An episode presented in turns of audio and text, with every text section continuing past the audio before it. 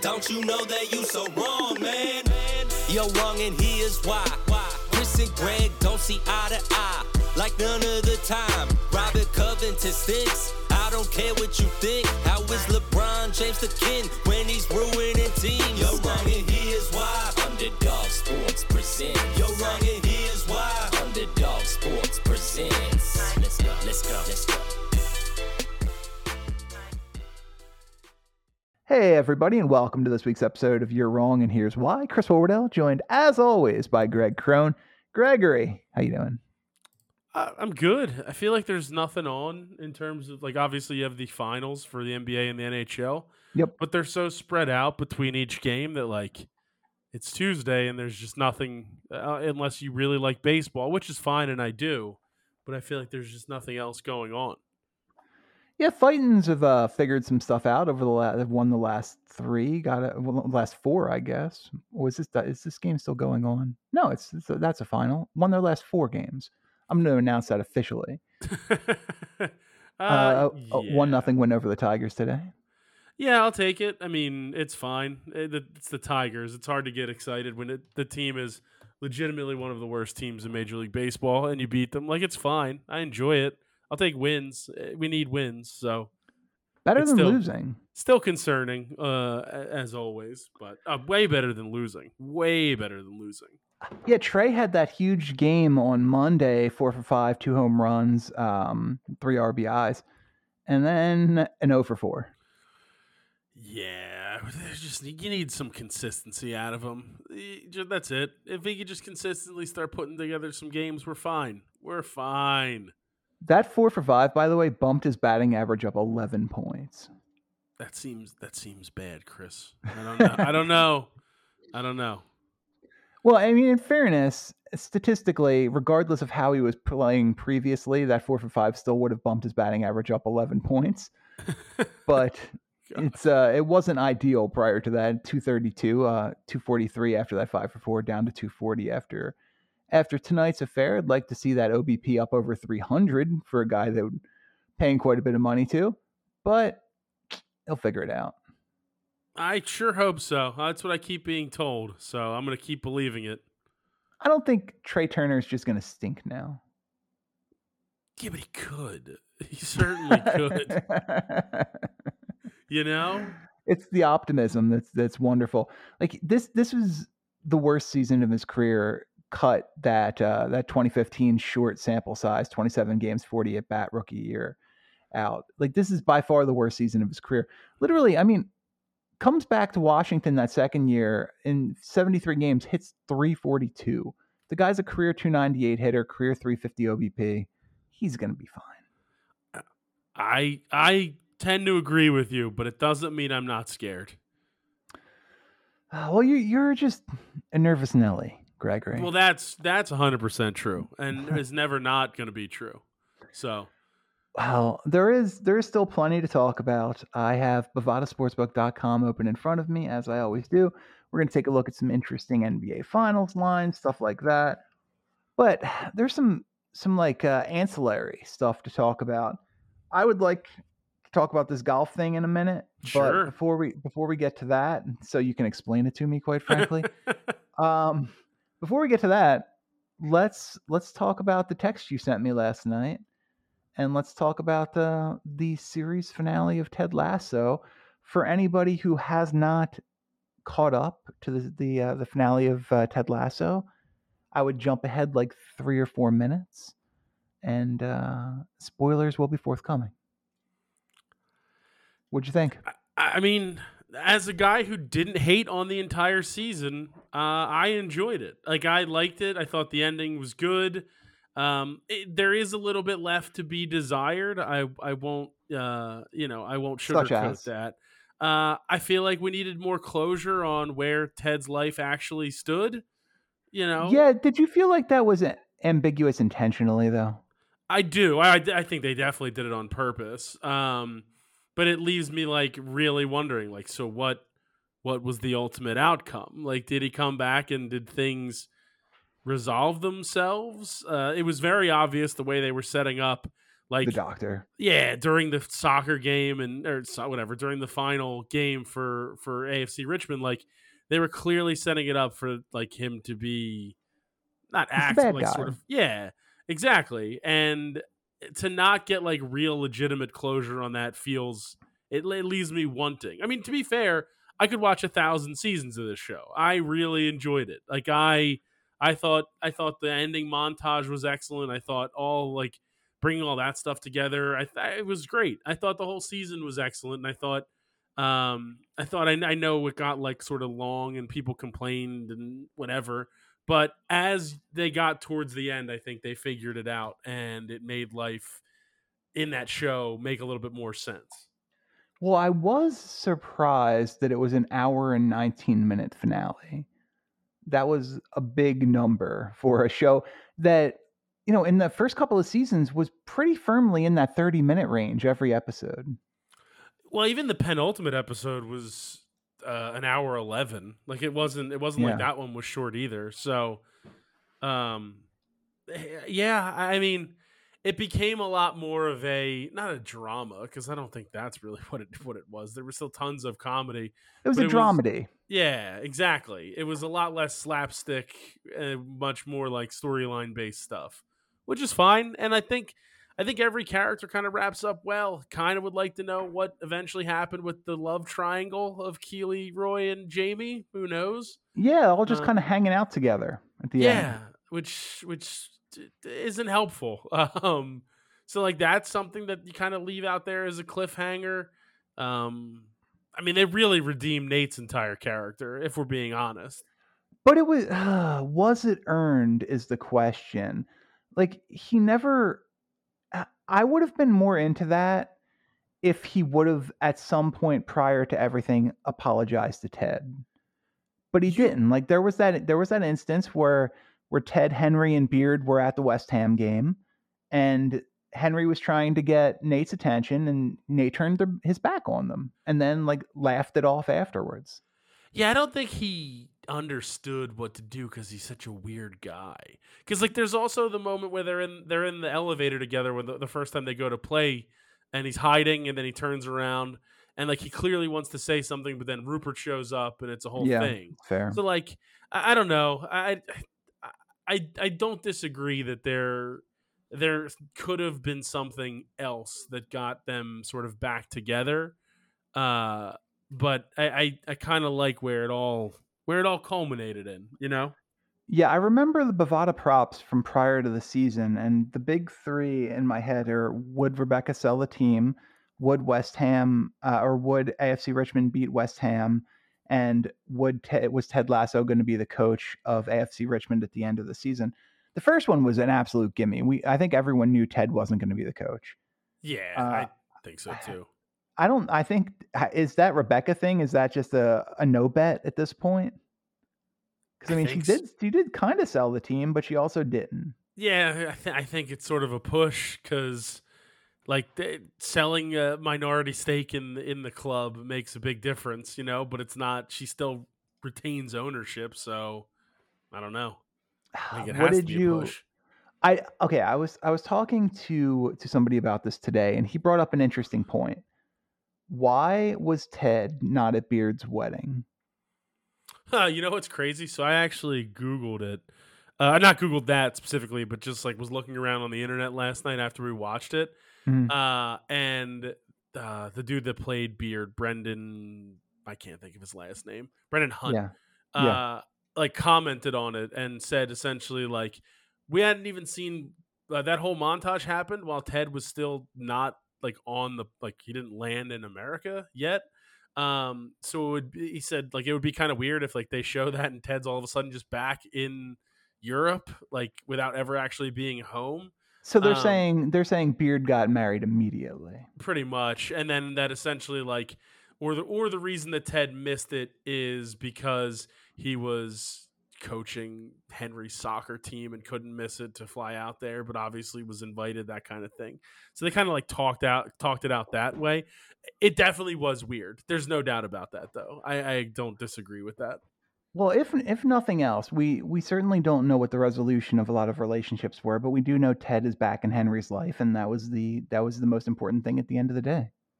Yeah, for Ted, for sure. Uh, like that's kind of the thing he was always searching for. I did think there could have been multiple ways to take this. You, you know, like what if she had sold the team, and the final scene is she buys an N F L team, and Ted's the head coach of an N F L team. Like what oh, if that? God.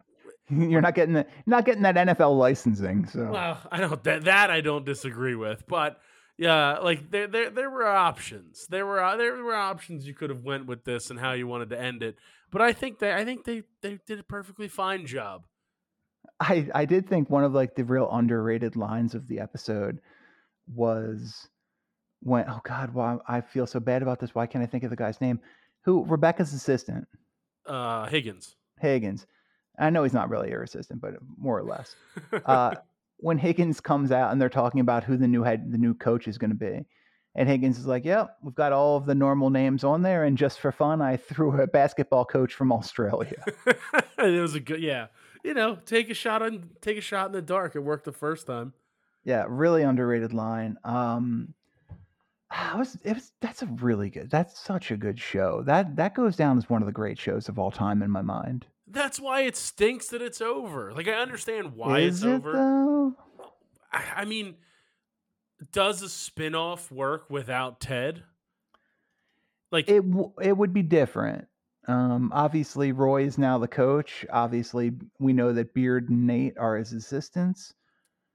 Would it be different? Yeah, it'd be different. But, and I mean, what else? What else is left to happen as they shockingly win the Premier League uh what two years after being relegated? Yeah, but they didn't win. They came in second. Oh, good point. I completely forgot about that. They won the game, but they they came in second and the, yeah yeah good point. That's... so it's not like a Friday Night Lights first season thing where they win the championship that first year.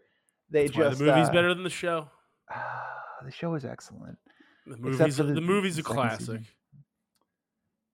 Yeah, all right, I'm not here to talk about that. I'm not here to debate that. Because um, I don't think you like where I'm going to land, but no, it was. But no, that, I, that, that show is just magic. And I, look, if if uh, if Brett Goldstein, that's Roy Kent, if if who's actually like a fairly prodigious writer and one of the you know I, I don't know if he's listed as a creator, but he's one of the the, the producers of the show with Bill Lawrence. If Brett Goldstein wants to write the spinoff, I will tune in.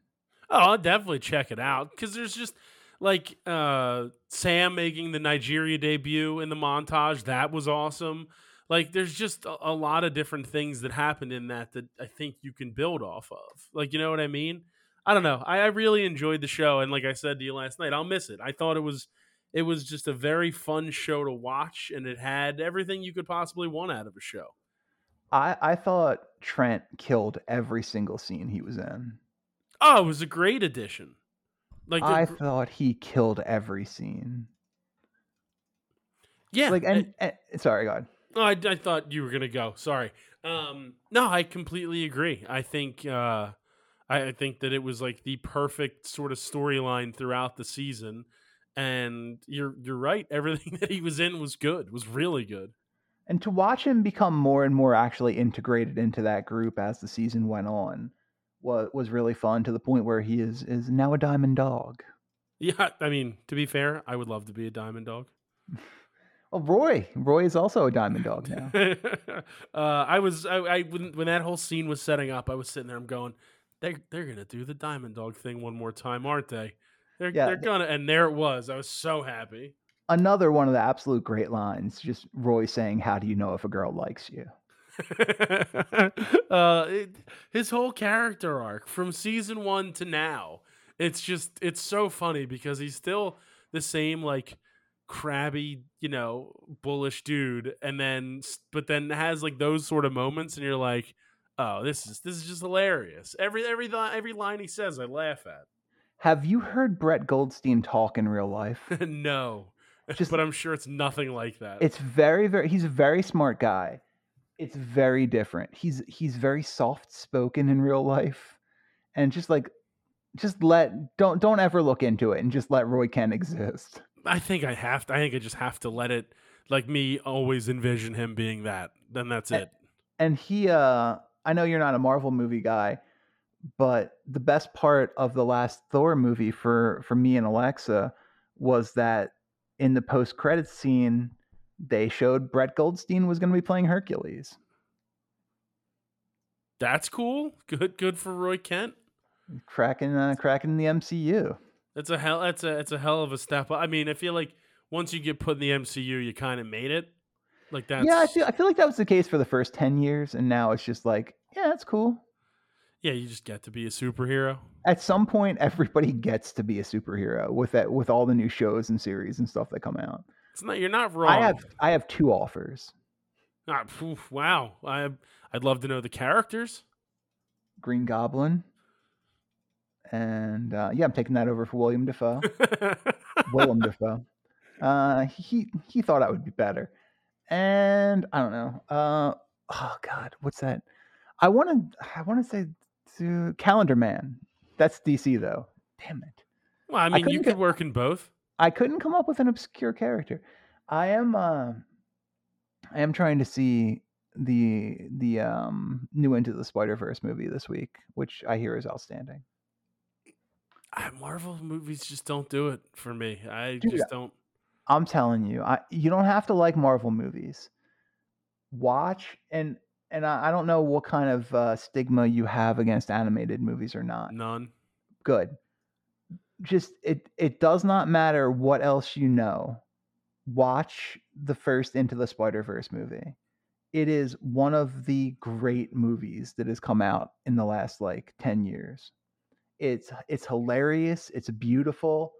There's, I mean, you have you have Nicolas Cage and John Mulaney in it. It's it is sensational. It's even if you don't care, like it's worth watching just because it's so fucking good. I'm down with that. I'm down with that. I literally I rewatched it, it on Sunday night.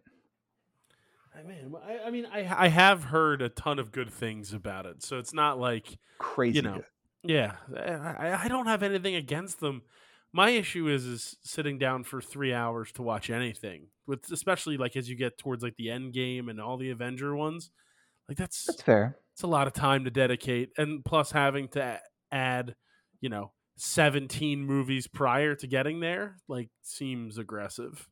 No, that's fair. You don't really need any pre-existing knowledge uh, to to enjoy Into the Spider-Verse. Like if you saw the the the Tobey Maguire Spider-Man movies, then there's a couple of references, but you won't lose anything by not having seen it.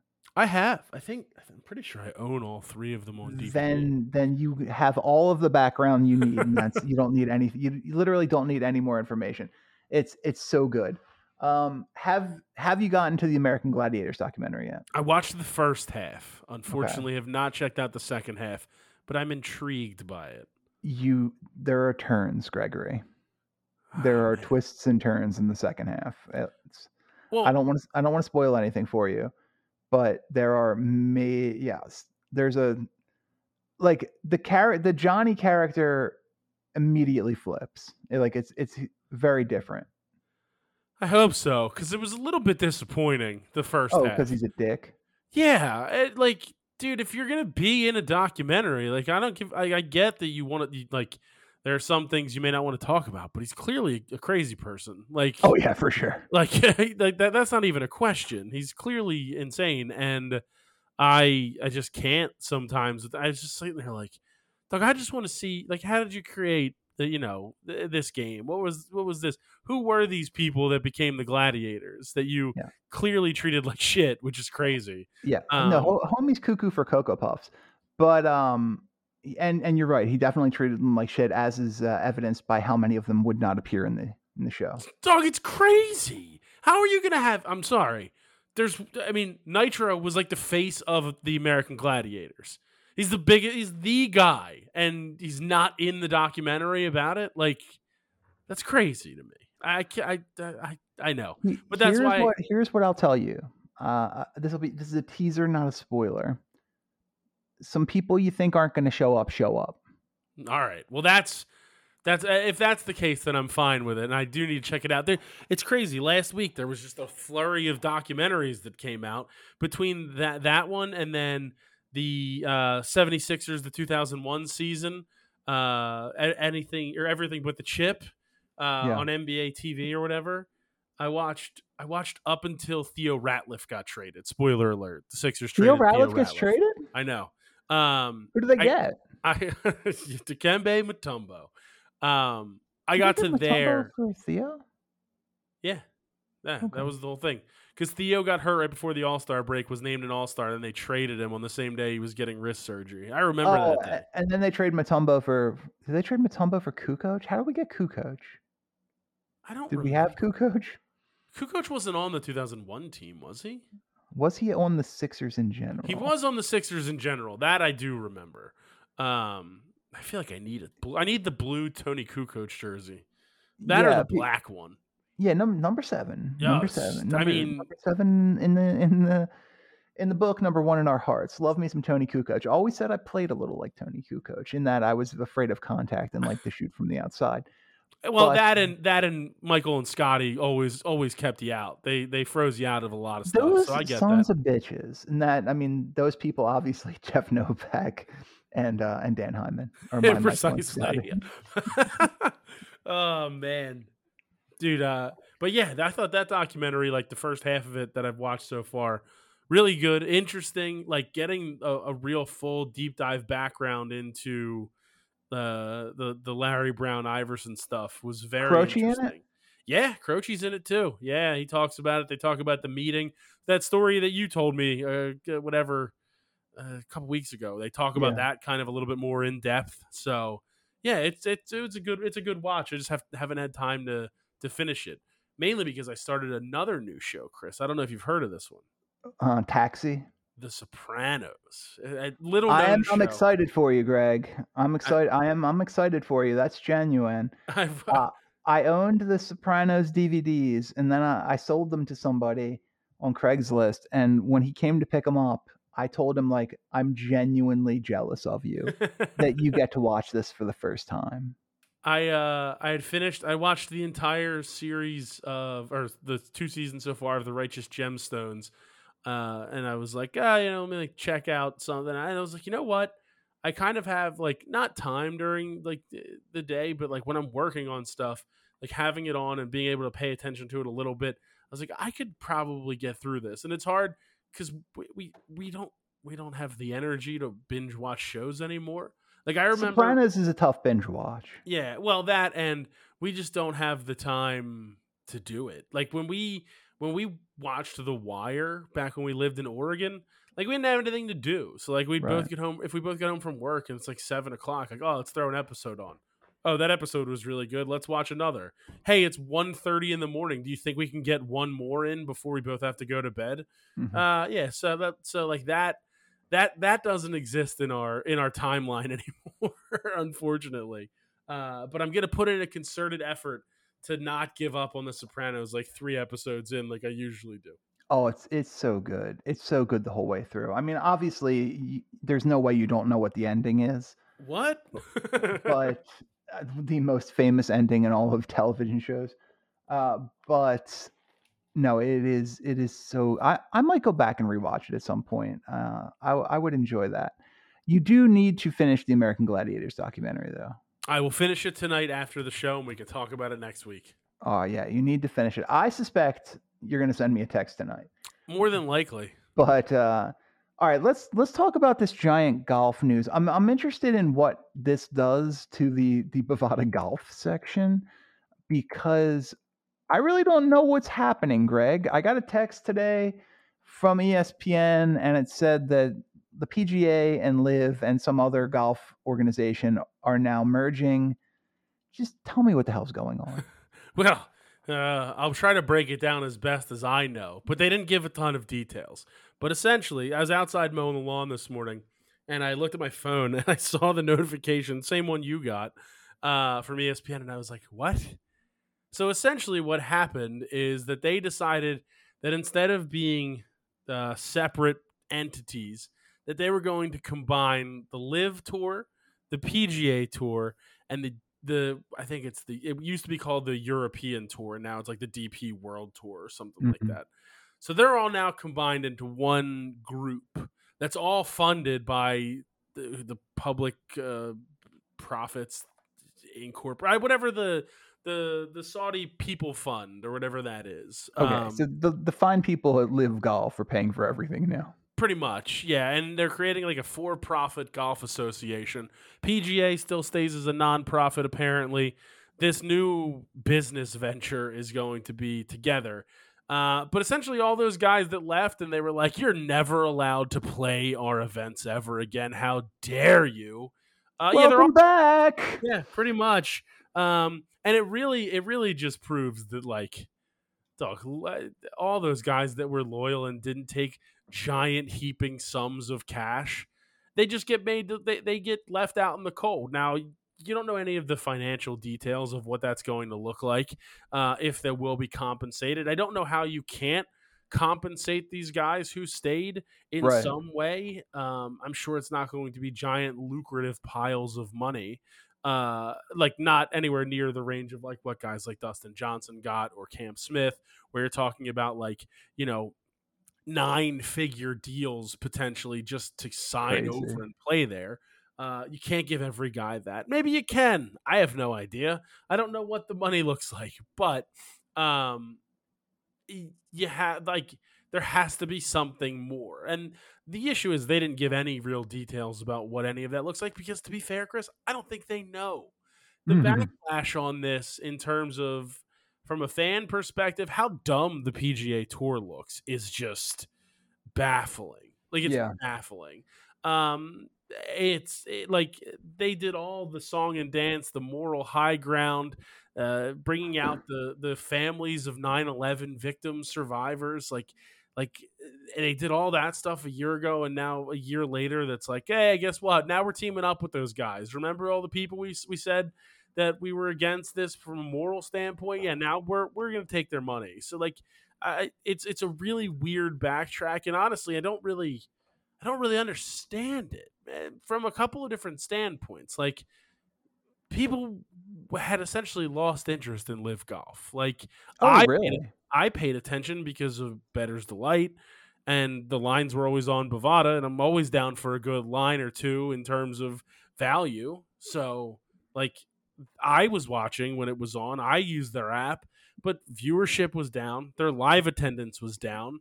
Like I, huh. I don't know. What do you attribute that to? I just think people didn't care about it. They're so used to the the normal format of golf and the P G A Tour and the weekly events and not having, you know, six weeks in between events and then, hey, here's two back-to-back events and then I don't know when the next one is, that kind of thing. Got Nobody it. cared about the team thing. The team thing, like as I, I, and I've heard other people on other on other golf podcasts kind of talk about this, like we all play – if we go out golfing, we play uh, team matches typically, right? That's not exactly how Liv had it. It was like three and four man teams, and you know it, it was total overall score in terms of strokes, uh, strokes and stuff like that. Like that was all uh, put together, and then there'd be a team winner and an individual every week, which is fine. Like I think team events are interesting. I think pairs is interesting more than three to four teams or three to four mm. man teams, but. You know, I just, I don't know if anybody actually cared about that. And to be fair, the casual golf fan, like if I'm a huge Dustin Johnson fan, yeah, sure, I might go check out Liv. But if I'm just like me, the guy who really, to be fair, pays really close attention to the majors and then periodically will check in on Saturday and Sunday if there's something, if it's a close, you know, if the scoreboard's good or anything like that, if it's if it seems like it's close, there could be a playoff, those kind of things. Like, yeah, then I'll check in on the P G A Tour. That's fine. So it it's kind of hard to take people off of that that mindset of like, hey, this is on. Plus, it was also the Live Tour was on like the C W. Like, I, I don't even get I don't even get that with YouTube T V. Mm-hmm. So like, that's hard. Can't watch it there. I'm like restricted to watching it only on their website because I don't have cable. Um, so I don't know. Yeah, it, but. Overall, the news is it's confusing. I'm not sure how the players. I mean, you saw people on Twitter like Morikawa was like, "What?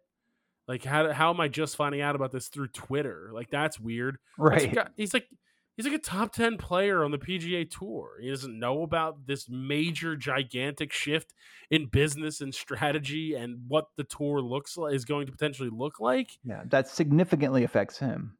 It seem it seems like a bad idea to not inform people uh, on your tour that this is going to happen. I mean, it's it's perplexing to say the least. Like, I don't know. I'm not sure why the decision was made, unless the money. I mean, I'm yeah, that that's not true. It was money. That's the whole right. reason the decision was made. That a million that's it. percent. Yeah, so. a million percent.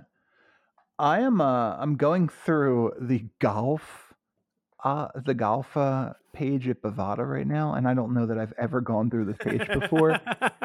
Oh my God! It is. It is significant. Yeah. There is a lot. Also, I'm I'm very tempted, Greg, very tempted to put Ludvig Åberg at, at plus one ninety to be the top Scandinavian player and top one eighty at plus one eighty to be the top Swedish player on my card this week. Well, throw it on there. Who was it? Uh, I I did not commit to anything. All right. but but just... it is it is Ludvig Åberg.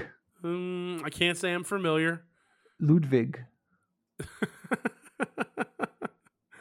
Uh, to, to be both the top Scandinavian and Swedish player is quite a feat. I mean, that would be impressive. There's no doubt about it. But I mean, if you think about it, just this week alone, you have like the P G A Tour. You have uh, I don't even know what that tour is. Um, the L P G A. You have oh, ShopRite Classic. That one's in New Jersey. I played that course last year. I'm sure Matt's told you about it multiple times. Um, hmm. And then there's the Champions Tour. Uh, which is essentially like the old guys, like the senior tour. Um, so yeah, there's a ton of options. And now, I, like, I don't even know when the next LIV event is scheduled. Like, will they have that? Will they finish out the season as two separate entities for now, and then everything combines at the end of the year, or will those guys be welcomed back right away? I know they talked about, you know, the guys that left will have to pay a fine. What? Oh, yeah. What? What? What? What? And the fines won't all be the same, right? Oh, so weird. certain. So, like, certain guys, Phil Mickelson, will probably have a gigantic fine to be able to get himself back on there.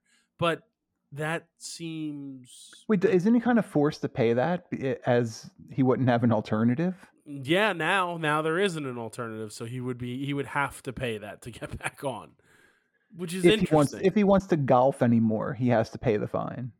Pretty much, yeah. Yeah, that, that'd be that kind of be how... I guess, I guess that is has, that has to be how it works.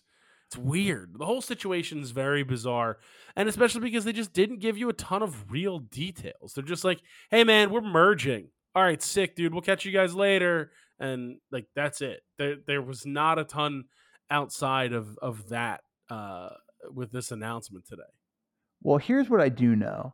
That looking at the D P World Tour Scandinavian mix two, two slash three balls, uh, I really like Simon Forstrom plus one sixty in the first round three balls category. Don't know what any of that means.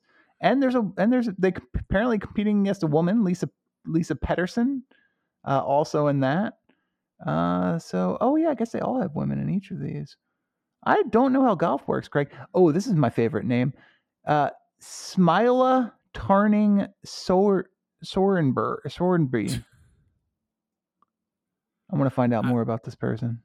I don't, I don't know. Why, like, what are you, do you even pay attention to golf? Dude, it's the D P World yeah, something. Exactly. It's something. You, this is, you should know this. I, just, I, I can't, there, there's two, again, there's a reason why the, the D P World Tour was included in this. And it was because I think it's somehow still associated with the P G A Tour. Like, they're linked already. So it was, I'm sure, to just get it more notoriety, uh, et cetera. Like, golf's so weird, though, because, like, they play, like, there'll be P G A Tour events, uh, events, and then there's, like, the W G C events, which aren't P G A Tour events. Like, they're the World Golf something events. Like, uh, it's, it's, um, if you think darts is confusing, this might be the most confusing thing in the world, the golf leagues. Well, I've learned more about Smila Tarning Sonderby. Uh, five foot ten, twenty-two years old, but looks twelve, and uh, played college golf at the University of Mississippi. Good for she's her. In the, she's in the L E T Tour. I don't even know what that is. Greg, Stop being such a noob. It's the Ladies European Tour. Mm, I, you know what? I should have put that together, to be fair. That's all. That one's on me. The C E O's Alexandra Armas, as you know very well. I, that I did know. I did know that. She's uh, Ana de Armas' mother. Oh, really? Probably not. Up. Okay. Probably not. I don't know for a fact that she isn't, though. And if you say anything with enough confidence, some people will believe you. That's true. That's, that, that's actually definitely true. There's no doubt about that. Well, speaking of confidence, I no longer have any in the National Basketball Association. I think I had my worst ever episode of In Pursuit of a Parlay this past week. Might not have gotten a single one right. Uh, literally, people just making sure that I I was took an oh for eight. I don't know that I did, but I think it's possible. Where do you stand on the N B A Finals right now? Currently sitting one one, Nuggets and the Heat. Well, number one, I thought game two or game three was tonight for like most of the day. So, me too, Greg. Little little annoyed that it's not until tomorrow night. Um, but w- w- we we march on. I I was stunned uh, as the fourth quarter started and how it started and how the Heat just essentially stole the game away from from the the Nuggets. Like, they just said, no, we, we we do this thing in our series. We win on the road, so we're gonna we're gonna win this game. Sorry about your luck. Um, and it was impressive. Like, it was, they played inspired basketball. They it, it's crazy. Like, it's absolutely crazy how well they played in that quarter. Um, but they just limited what Jokic could do outside of scoring. It felt like.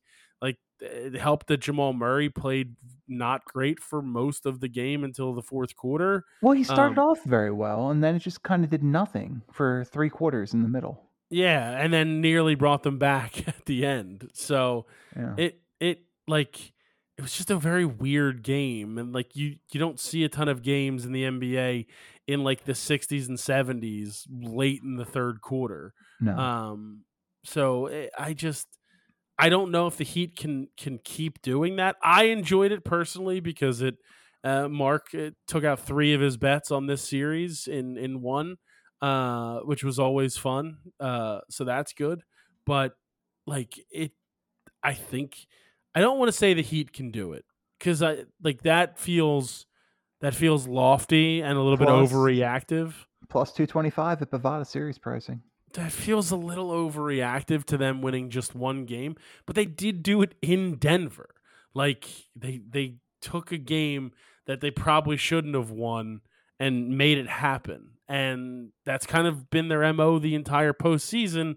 And it's it's amazing that we guess I guess continue to doubt them, but I'm still leery of it. Like the, the Nuggets ancillary characters can't continue to play this bad. Just like the Heat guys after game one. Like, Max Strus was never going to go zero for ten from three in game two. Like, that wasn't going to happen. oh for nine, Greg. Sorry, my apologies. oh for nine. Apologize uh, to Max Strus. Max, I'm very sorry for, for misquoting your terrible stat line from game one. I don't think uh, that's going to help. I don't think you made a friend. I think you made an enemy in Max Strus. Uh, listen, I probably did. I probably did. Um, but no, like that, it also, like, it changes the dynamic. Like, the Heat aren't rushed to bring Hero back, like not yeah. that I, did, did you see the bad uh, the news on him today? No, I didn't. Still experiencing a decent amount of discomfort in the hand, and now it, it's being questioned whether or not he's going to be able to play in the finals at all. Yeah, man, it's the N B A Finals. Put some tape on it. Like, what are we doing here? You yeah, but if, if if your shooting hand is broken, it's going to make it hard to shoot. Tape it up. I don't know. Figure it out. Take, get get one of those uh, get one of those shots the N F L teams give. Yeah, yeah, that'll work. Yeah, that's fine.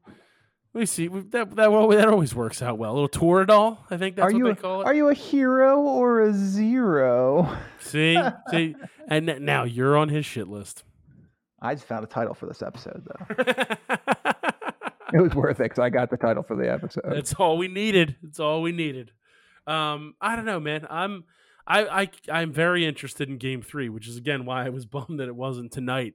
Uh, I, I want to see how the Heat come out and how Denver reacts to to really kind of choking that game away. So I don't know. I think I think the Heat in front of their home fans. Obviously, it didn't play. It didn't do them any favors in some of the games against Boston, uh, but it it certainly helped in in a lot of situations. So, I I I can't say I don't like their chances to take another game here at home.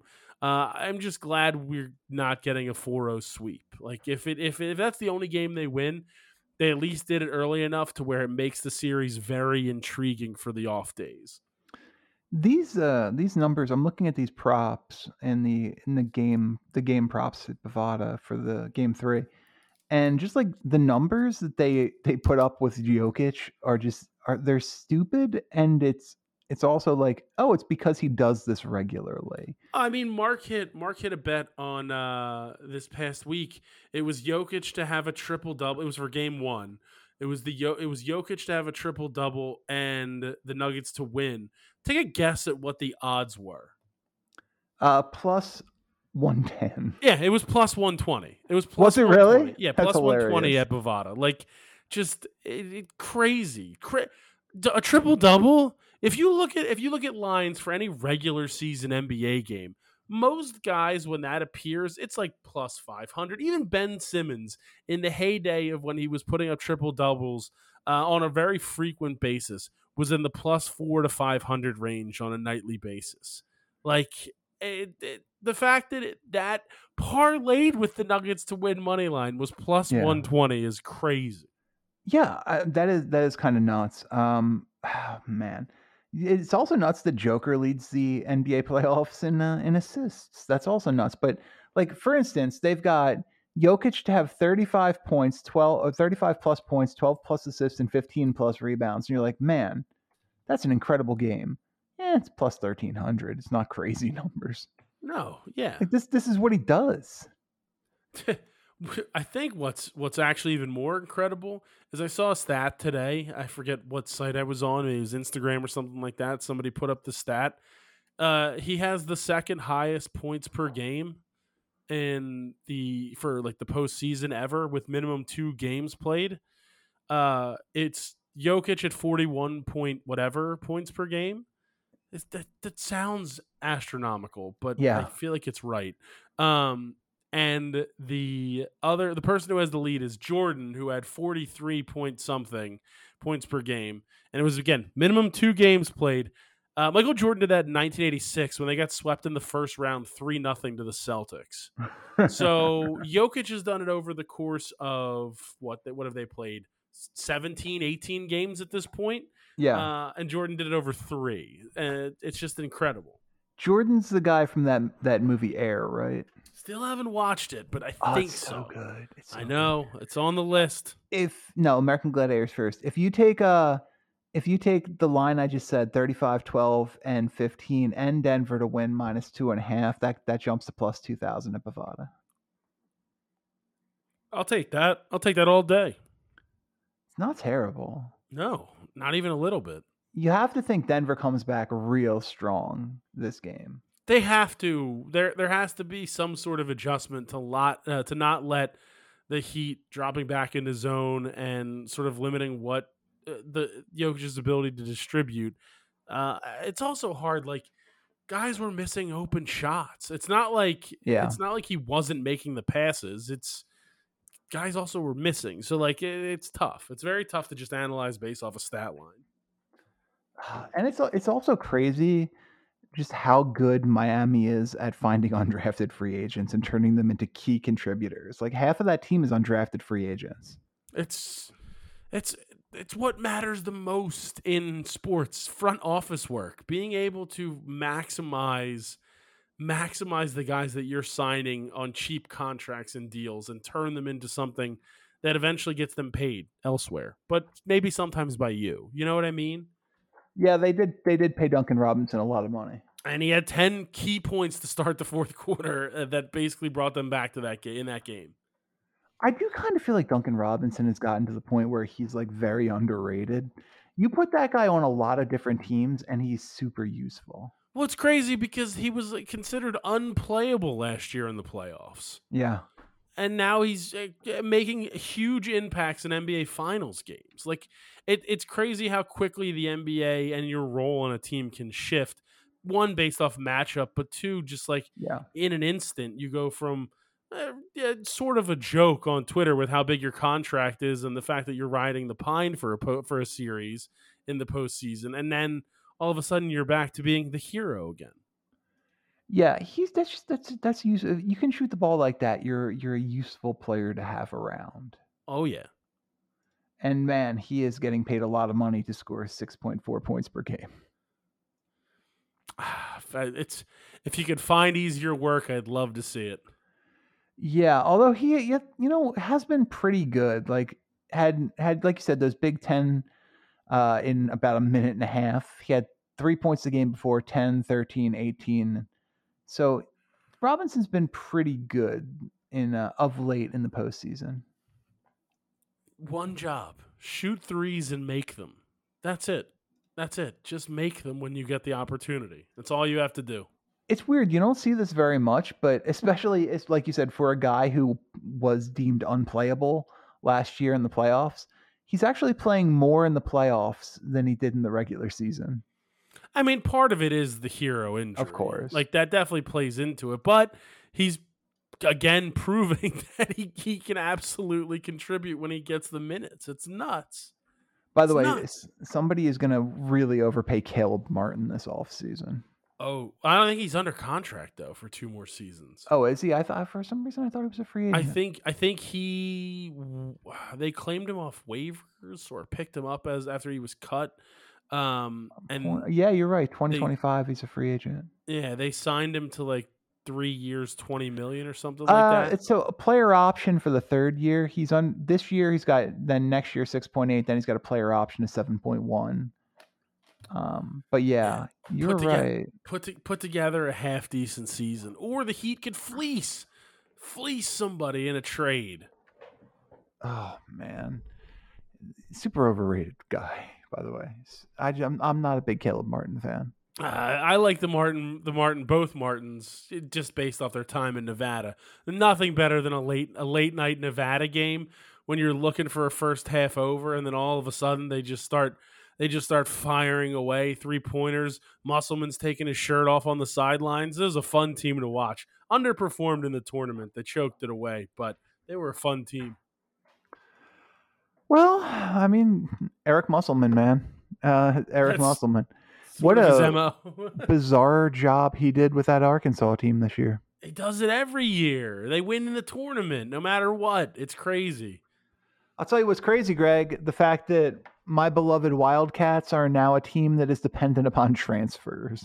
But that seems to be the way to go a little bit with college basketball. Like the teams, I think the days of five-star recruits being the most important thing in college basketball, or like the big freshman classes, I think I think that that may be going a little bit to the wayside with the transfer portal situation. Uh, doesn't help that your coach, your Hall of Fame two-time national championship winning coach, is no longer there to draw in those transfers. Wait, Jay Wright retired? I know, weird. Um, Who's the that, coach? It's not. It's not somebody ridiculous like Kyle Neptune, right? Uh, it is. It is. What? Unfortunately, I know. I know. I know. I'm sorry, friend. I'm sorry to break this news to you like this. I had no idea. Um, but it is. Is Cam Whitmore staying at least? Uh, um, Chris, are you sitting? uh, I do the show standing. Oh, well, hey, well then I suggest you at least place a chair b- behind you in case in case you fall over. Um, I mean, but if you look at the teams that went deep in the N C A A tournament this year, transfers played big roles on those teams. UConn. UConn was a team that had a number of transfer portal guys. Yeah. Like I, I think that I think the transfer portal might be more important than the the five-star recruits. Like, of course, you know, if you can get the the one of one generational recruit that could then also attract better transfers, that obviously helps. There's no doubt about it. But if you can build, if you can fill out your team with experienced guys who have been on N C A A teams before and have made runs or have contributed to teams that were very successful or even moderately successful, they they can have big impacts on these teams. So while I know you're depressed a tiny bit about relying on the transfer portal, I do think it could potentially be a good thing and a, a, a an not an easier way of team building, but something that like something that can definitely help. And especially like Villanova has a very uh, loyal alumni. Like they've won two national championships. They don't want to go back to being sort of just that middle of the road team. You no. have to be able to work the N I L world. That's certainly true. It's just weird looking at this and being like, wow, okay. So T J Bamba from Washington State's the big name, but then Tyler Burton from Richmond. They bring in Lance Ware from Kentucky and Akeem Hart from Maryland. Like all four of these guys might be starters next year. That's not, I mean, that's okay. It's maybe. Weird. Listen, the last guy that transferred from Kentucky went to Providence and led the Big East in scoring. So maybe you hey, got that guy. Don't, don't forget the classic, the all-time greatest transfer. Got him from Duke. Taylor King definitely didn't have a cocaine problem. Oh, wow, allegedly. I def I said he didn't have one. No, so well, I, didn't, I don't even need to caveat that. That's a good point. That's a good point. Uh, yeah, uh, it didn't and and uh, who we got the Baker Dunleavy too. That was fun. I, I mean, maybe it'll work out, Chris. Just I really, I, I'm a big, T, I'm actually a big T J Bamba fan. I like Tyler Burton. I like the recruits. I like, I like the players they brought in. It's just, it's weird, and also I like the fact that they're all at least six five for a team that was full of freaking midgets last year. Um, I think, I, I think that this is just the way college basketball is going to go. Unfortunately, like if you're not one and done, you're probably playing for two to three schools for your career. It breaks and not just my as heart. A grad transfer. Yeah, no, that's fair. It breaks my heart that Jay left because Angelo Brizzi transferred from uh, from us to Davidson. And Angelo Brizzi is a guy I loved when they signed him as a four-star recruit. And I feel like he would have been, in a world where Jay Wright was still the head coach, he's a guy who's like, he's very, very good as a redshirt senior. Sad. He's just like that that class, like the the like the solid white point guard that Villanova always had. Yeah, he's your Archer Diacono. Yeah, or Mike Nardi, or fill oh, in Mike. the blanks. I always forget about Mike Nardi. Mike Nardi's on the coaching staff. You show some respect. My apologies, Mike. I'll let him know. But I don't know. It's just, it's weird. The whole transfer portal thing's weird. It's, I don't know. I just... Well, there's just no consistency anymore. Like, there's no reliable consistency at all. So, you know. At least How, you have a basketball team to cheer for. I have a team that that consistently stinks, and then the one year they're good, their head coach immediately gets taken elsewhere, and now it's like, oh, we'll probably just stink again. That's just that's just probably how it's going to be. If we were maybe can, maybe we can get Grant Nelson. That would be fun. Grant Nelson from North Dakota State. I'm looking at the guys who are still available in the in the portal. It's it's and man, Max Abmas would have been so much fun. He and the goes from Oral Roberts to Texas. That would have been a lot of fun. I don't really care about Hunter Dickinson because I don't honestly think he's super overrated. Yeah, I agree with that. To be fair, like I, I watched a lot of Michigan. For some reason, Michigan basketball is like always on T V, um, mm. and I never, never was overly impressed. And it's again.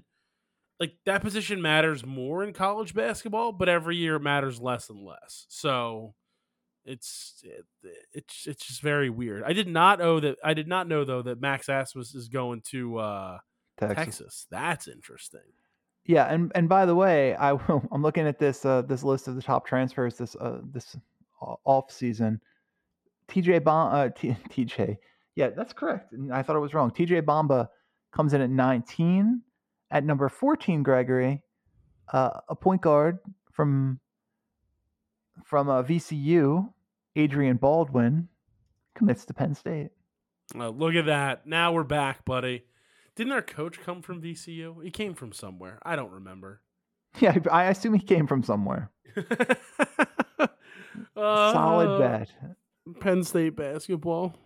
Jameer Nelson Junior, the number nine transfer, goes from... Uh, Delaware to T C U. That's interesting. Hmm. I would have liked. He was good. He was really good at Delaware. Well, maybe he'll be good at T C U. I really want Grant Nelson. although, although he's ridiculous, but yeah, I'd really like Grant Nelson from uh, from North Dakota State, but looks like the favorite here is Nebraska for some reason. It's weird. I don't know. Come, come to Villanova, Grant. Yeah, we'll let's let do it. Th- we'll let's let send you him shoot an- lots of threes. Let's send him an email. All right. GrantNelson at gmail dot com. It's like, it's funny how many people you can just write their name and like it, it's their real email address uh, with some variation. It ha- I mean, it's got to be close. Yeah, I was like, I bet you you could. I bet you if you took a swing at like, take out the like top fifty celebrities, but if you go like that list from fifty-one to to one fifty-one, if you just use like three variations of their name, I think you can get in touch with pretty much eighty percent of them. I, I, I probably, right? Like this is. Just... I, I like that I'm asking you to speculate on something that there's literally no way to know. I mean, tell me more about this. Do you think my numbers are correct? I, I, they have to be close, though, right? All right. Look, show's over. I need you to. I need you to go watch. Go go watch American Gladiators. I'm going this, to. This has been You're Wrong, and Here's Why. I've been Chris Horwedel. He's been Greg Crone. We appreciate you. Thanks for listening. We'll see you back here next week.